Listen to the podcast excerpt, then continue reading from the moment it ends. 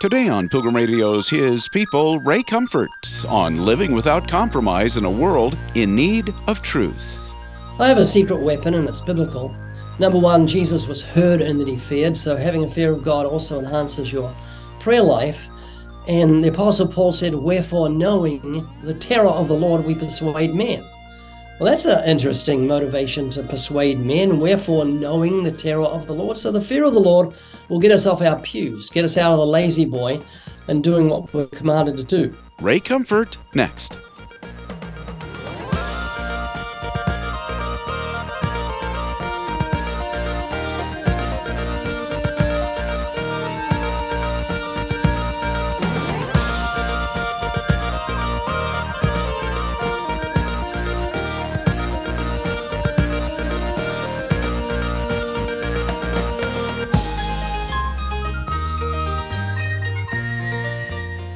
Like the biblical Daniel in Babylon, today's guest says modern believers are exiles in a hostile culture. Evangelist Ray Comfort says Christians face what he calls lions, the seemingly easier road of moral compromise, the lure of wealth and influence, and the temptation to give in to our fears or apathy. Yet, as Ray points out, we are called to obey God rather than man. Join me now as I talk with Ray Comfort about his new book, So Many Lions, So Few Daniels Living Without Compromise in a World in Need of Truth. Ray, introduce us to the message of So Many Lions, So Few Daniels and how it stands out from your many other books. Well, it was written out of a, a, righteous indignation. I saw a, uh, a, uh, a t shirt a number of years ago. It said, uh, Too many Christians, not enough lions. And so I wrote this book out of righteous indignation because we're living in very dark times and we need Christians to step up and to be courageous and to be like Daniel, who uh, flung his windows open um, fearlessly uh, because he feared God rather than he feared man. And that's what we need in, this, in these closing hours of time. Well, how is uh, Daniel's context in Babylon there's been a lot written about this, obviously, too, but how is it similar to our context today in the U.S.? Well, the Bible says Satan goes about as a roaring lion, seeking whom he may devour. I love the uh, the way Scripture just gives us so much. Um, it says, "Whom he may devour." That's a word of permission. If we're in his territory, he may devour us. And so as Christians, we've got to keep our hearts free of sin. No lust, no lying, no stealing, no blasphemy, no adultery, no fornication. We stay away from sin because we don't want to give place to the devil. And that gives us boldness. And the key is to be like Daniel, to have a fear of God, cultivate a fear of God rather than a fear of man. When you get a glimpse of what God is like, He's not the old guy in the sky sitting on a cloud wearing a pink nightie, tr- playing touch fingers with Adam. That's just so crazy. Um, the people do have that image of the old man in the sky. Mm-hmm. But all it takes is sitting through a, a, thunderstorm in Texas to put a bit of fear of God in you, to realize that God created the lightning, that He precedes the lightning in His speed. His voice is like thunder. He created it. He made the sun, which of this earth fits in the in the volume of the sun a million times. How could any being create the sun? And set it in the heavens, and it's just warm enough to ripe our tomatoes. So, understanding the the greatness of God, the power of God, the justice of God, the righteousness of God, the revelation of what God is like, helps us to cultivate a fear of God that will help us keep our hearts free of sin, and therefore be bold. Because when you've got guilt in your heart, you don't want to come before God boldly. If you give yourself to sin, you don't want to open the Bible, you don't want to talk to God, you want to be like Adam and run from God. But when you fear God, through the fear of the Lord, men depart from sin. That gives us boldness uh, to come before the throne and ask what we will. I guess one big question here, right at the top, is how do you cultivate a fear of God which com- combats the fear of man? Yeah, it's important to understand the fear of God. Um, Jesus said, Fear not him who has power to kill your body and afterwards do no more, but fear him who has power to kill your body and cast your soul into hell, or um, who has power to uh, condemn you. And when you understand the, the power of God to condemn, it helps us get a grip of what the fear of the Lord is. By that I mean, I believe it's more than just a reverence for God. Let me give an illustration. I was in, a, in New Zealand for most of my life before I came to the US, and our police didn't have guns, they had sticks. If a criminal was naughty, they'd hit him with a stick. And England were the same. Yep. They didn't have guns until like 30, 30 or so years ago. And so when I came to the US, I had a great advantage over other open air preachers. When a police officer walked towards me, and I had it happen over a dozen times, to had his gun. I didn't look at his face, his eyes, his hands. I looked at his gun because I wasn't used to seeing police officers with guns. And I realized that he could kill me. If he, he wants to get home at night, if I move too quickly, uh, moving my hands too quickly, he could just shoot me and it'd be legal if he was in danger of his life or thought he was in danger of his life. So when a police officer said to me, I'd like you to move now, I'd say, Yes, sir. Where would you like me to move to? There was no uh, officer, you're, you're a servant of the people. This is my First Amendment right. I never even thought of saying things like that because he had a gun. Mm-hmm. And that's the sort of thing Jesus was speaking of. Fear not him who has power to kill your body and afterwards do no more, but fear him who has power to destroy your soul in hell. Fear what God can do to you. That's a wholesome fear. It's uh, the psalmist says, "My my my heart trembles for fear of you." Give an illustration of how I experienced the fear of the Lord before I became a Christian. This was six years before I came to Christ. I was 16 years old. I found myself at night with a gorgeous 16 year old female lying in long grass behind a dance hall. For me, it was exciting. A gorgeous female alone. My, my intentions were not honorable. But she said something that put the fear of God in me. This is what she said. It was five or six words, maybe a few more. She said this as we lay there You know what? God's watching us. And it was like a great bucket of ice fell from the heavens, and there was a puff of steam. And I said, Let's go back into the dance hall. And I look back and I thank you. I say, Thank you, Lord. Mm-hmm. Your fear caused me to depart from evil, as the Bible says. And so I, I not only thank God for it happening then, but I cultivate the fear of God. I think of what God is like. I realize the eye of the Lord is in every place, beholding the evil and the good. You see, pornography is incredibly attractive to a sinful heart. Mm-hmm. It gives instant pleasure to a man. Um, so I refrain from it, not because it doesn't give pleasure or because it's harmful for me. I refrain from it because I know the eye of the Lord is in every place, beholding the evil and the good, and he'll bring to judgment every evil thing, whether it is good or evil. And I thank God for that because my heart is desperately wicked.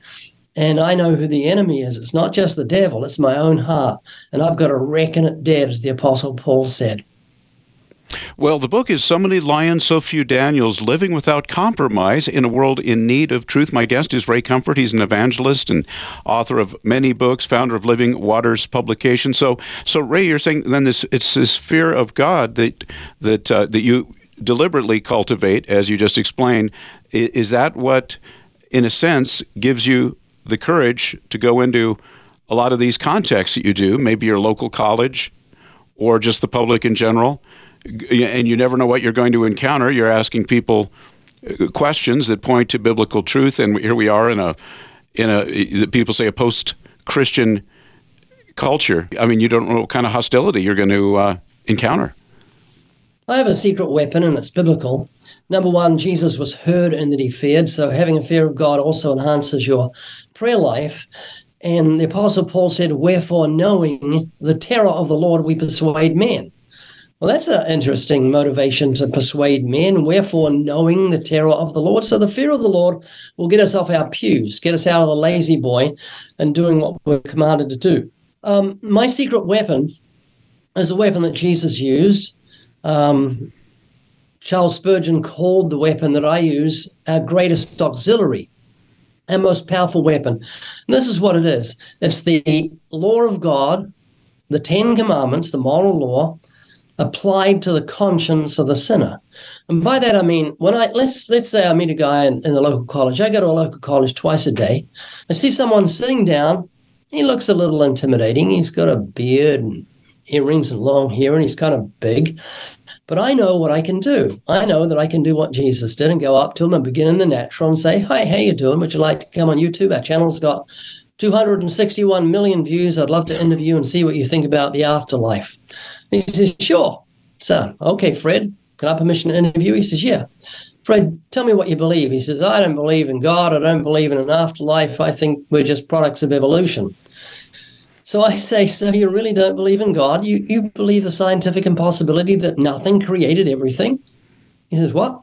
I said, Do you really believe the scientific impossibility that nothing created everything flowers and birds and trees, the sun, the moon, the stars, the seasons, the fruits, puppies and kittens, male and female, the marvels of the human eye, the miracle of childbirth, everything happened because nothing created it. He says, Oh, I don't really yeah, believe that nothing created. It was something in the beginning. You just don't want to call it God. Is that right? He says, Yeah. So, well, Fred, could you tell me and be honest with me? Can you do that? He says, Yeah. Fred, could you tell me, do you think it's because you know God requires moral accountability and you don't want to face God or believe in God because you're doing things you know are morally wrong? And often their mouth will turn up at the edges and you can see, yeah, they say, often they'll even say, yeah, you're right. They're like Adam, hiding from God because of their transgression. They're like a thief running from the police because they don't want to face the police. So they do the ostrich and put their head in the sand, ignoring the genius of God's creative hand through his creation. So then I say, Fred, I'm going to go to your conscience. I've been into your intellect. You okay with me going to your conscience? He says, Sure. I'm going to address your conscience. You think you're a good person? He says, I'm a really good person. Fred, can you tell me how many lies have you told in your life? He says, Oh, lots. Ever stolen something? Yeah, just little things. Ever used God's name in vain? He says, Yep. Yep. Bit of a bad habit there. I said, Do you love your mum? He says, Yeah. He says, Would you ever use her name as a cuss word? He said, No, never. I says, Because you respect her, but you don't respect the God that gave you a mother. You've used his name in blasphemy as a cuss word. What's happening is his conscience is bearing witness with the commandments, as Romans 2, verse 14 and 15 tells us. He's getting a knowledge of sin because the Bible says, by the law is the knowledge of sin. Paul says, by the commandment, sin became exceedingly sinful. The scriptures speak of the commandment being a lamp and the law is light. So he's getting light as to his state before God, his moral state before God. And then we go to the trump card. Jesus said, Whoever looks upon a woman to lust for her has committed adultery already with her in his heart. Fred, have you ever done that? He says, Do it all the time. So here's a quick summation, Fred. You've told me you're a lying, thieving, blasphemous, adulterer at heart. Had sex before marriage? He says, Yeah, plus a fornicator. So on judgment day, you're going to be innocent or guilty. He says, Well, I'll be guilty. Heaven or hell. Looks like I'm heading for hell. And now he's primed to hear the good news of the gospel. He's convinced of the disease. Five minutes ago, he was an atheist serving sin. Now he's a sinner realizing he's in big trouble. And now the gospel becomes good news to him that Christ died for our sins. We broke the law, Jesus paid the fine. Now God can dismiss our case, take the death sentence off us, all because of that death and resurrection, and to repent and trust in the Savior. And then he'll turn to me, and this happens all the time. Hey, I've never heard this put like this before. Thank you for talking to me. Because he can see that my love for him is genuine, and I'm just trying to warn him because he's in danger. We're to warn every man that we may present every man perfect in Christ Jesus, because that's what we have to face on Judgment Day a perfect God with a perfect law. And Jesus said, Be perfect as your Father in heaven is perfect, and none of us are perfect. That's why we need a Savior. So, I, I, and I believe you you point out, uh, I, I, believe you point this out in your book that, and as you just did here, before you can give someone the cure, you have to convince them that they have the disease. Absolutely, it doesn't make sense. If, if you give someone a cure and they think they're well, they'll say, "Get that out of my face." Why do you want to get that cure out of my face? They'll be offended. But if you make him sweat, show him the X-rays, he begins to become heart palpitating and mouth dries up. He says, Whoa, what should I do? Now he's ready for the cure. He'll appreciate and appropriate. The x rays are the commandments, the law of God. They show us our true condition, and the gospel is the cure. And that's the cure for every ill of this nation. Pro life issue, we tend to fight the symptoms. We've got to get to the cause. It's the wicked heart of man that needs changing. Love what uh, Einstein said. He said, It's easier to denature plutonium than to denature the evil spirit of man. Hmm. Well, the gospel does it. Completely transforms us. That's the miracle of the gospel. Ray, I'm wondering. Just uh, uh often you hear the the approach uh, that people will take when they uh, are about to share the gospel with somebody. The first thing that they'll say is, Well, there's a couple of things, but one is God loves you. What is your thought on that as a as an introductory approach? It's a huge mistake because they they're forgetting the fact. Well, number one, you don't find that happening in Scripture without the cross. But let's just go back to what's happening. God's a judge. We're criminals. We've violated His law. If I'm standing in front of a a judge and I've got a criminal there, I don't want to tell him straight off because he's committed heinous crimes like rape and murder. The judge really likes you. No, that's going to just make the whole thing weird. You want him to tremble because he's broken the law and be sorry for his crimes. Now, when the Bible speaks of the love of God, and it's very, very important to understand this, it's always in direct correlation to the gospel or the cross. Herein is love, not that we love God, but that He loved us and sent His Son to be a propitiation for our sins. For God so loved the world that He gave that He gave His only begotten Son. There's the cross. God commended His love toward us, and while sinners, Christ died for us. There's the cross. Galatians two twenty. Um, the Son of God who loved me and gave Himself for me, says Paul. So, if you want to show someone how much God loves them, don't just say God loves you. No, show them his love through the cross. And the cross won't make sense if you don't open up, open up his commandments and show we're heading for hell. It'll make no sense at all. They've got to understand they've sinned against God to understand God's love and truth. So just do what Jesus did open up the commandments, then preach the cross, and then say, God loved you so much, he sent a Savior despite the fact you've sinned against him. That's when the love will shine. It shines best in the darkness of wrath. Ray, obviously, as you said, you, go uh, twice a day when, when your local college is open. You you have insight into where the the younger generation is today in terms of biblical knowledge, in terms of these things. What about if the person you're talking to, and, and perhaps you made this case already a little bit about the guy that said he was the atheist, but that doesn't believe the Bible or has almost no biblical knowledge?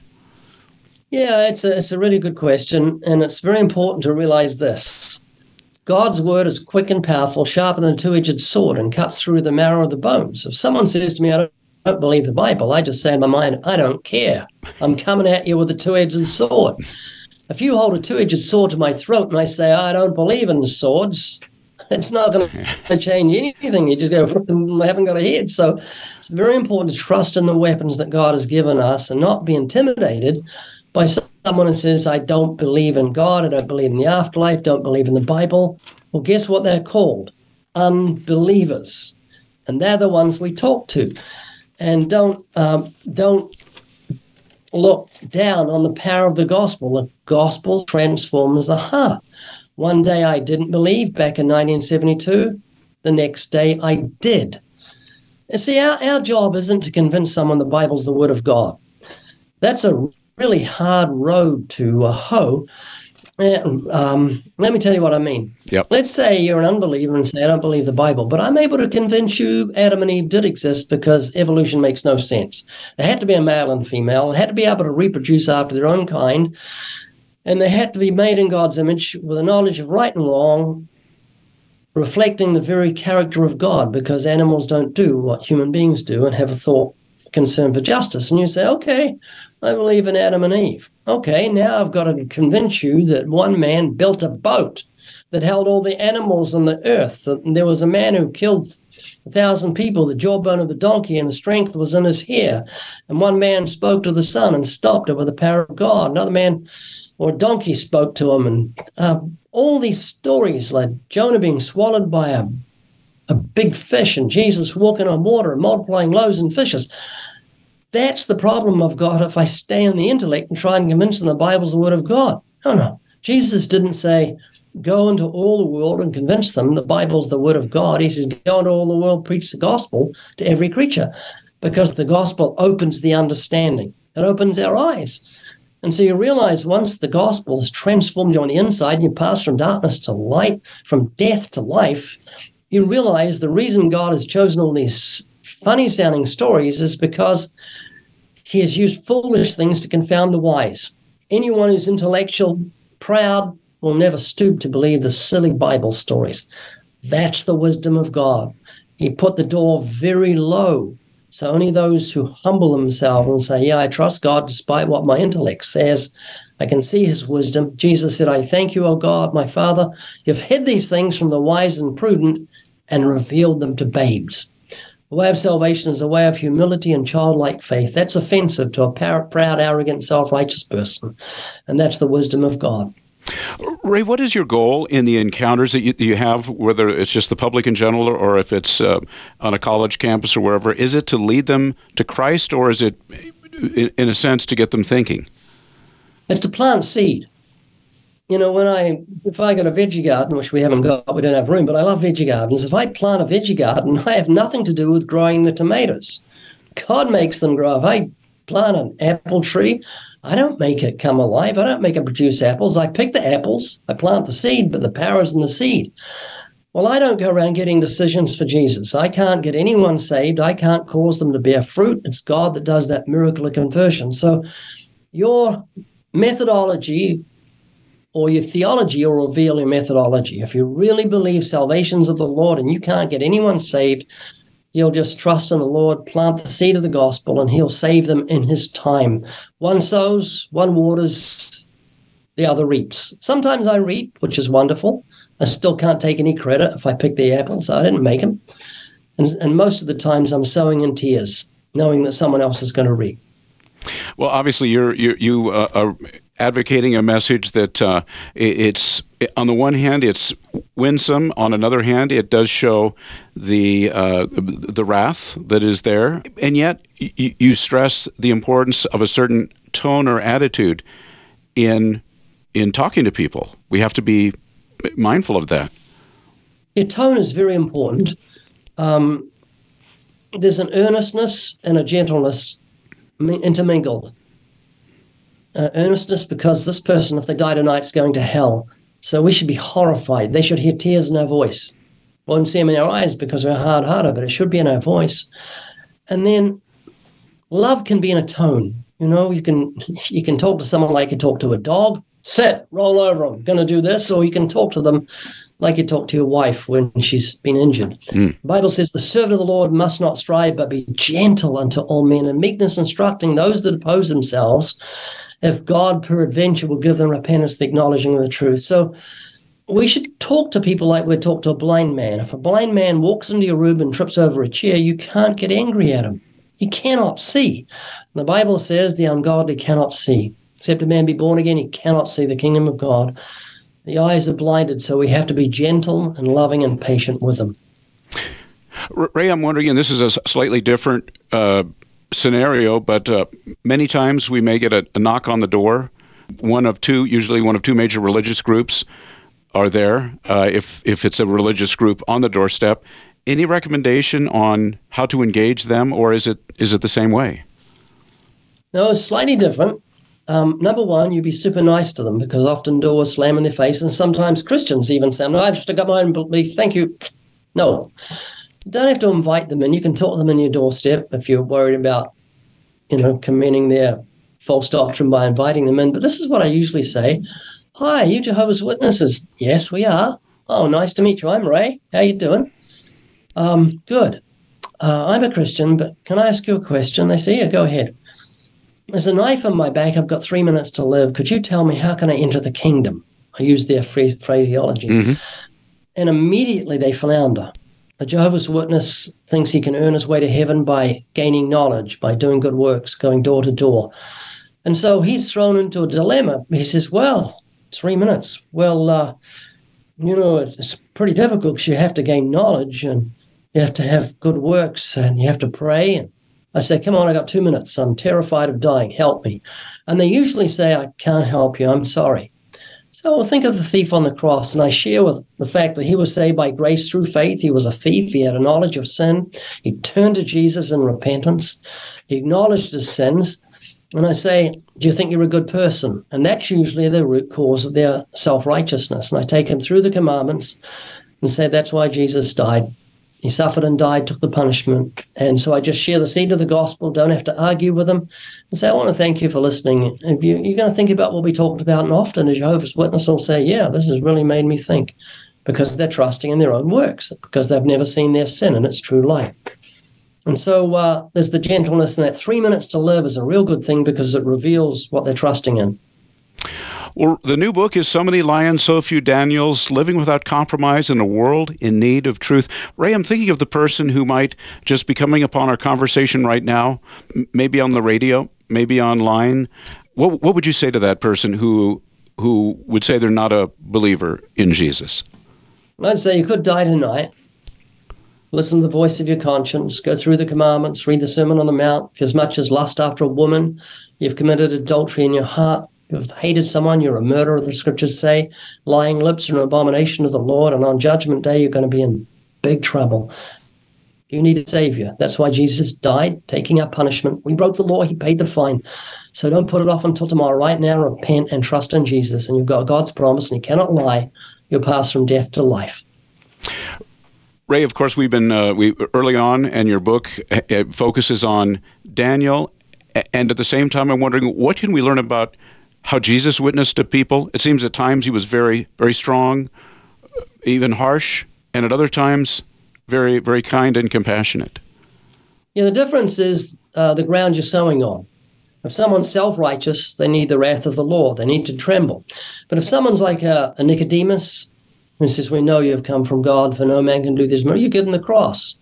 He had a knowledge of sin. Think of the woman at the well. She is living in adultery. Jesus didn't hesitate to talk to her about her sexual sin. He was alone with a woman, yet he still did it because he cared. And so, if we care, we'll talk to people about their sins, always show gentleness and love, and hold up the reality of the cross and challenge them to get right with God straight away because they don't know if they're going to die. What a terrible thing to listen to the gospel and then die in your sins that night. So there's a sense of urgency. You've been listening to His People on Pilgrim Radio. Many thanks to our guest, evangelist Ray Comfort, author of So Many Lions, So Few Daniels Living Without Compromise in a World in Need of Truth. Coming up on tomorrow's program, it's Kristen Wetherell with encouragement on how to grow our hunger for God's Word. Just keep coming and just keep praying and pleading with God to revive the heart. And um, it may not happen immediately, but in my personal experience, the Lord is very kind. And um, He always does, even if it's in unexpected ways. That's tomorrow at this same time, right here on His People. Thanks for listening.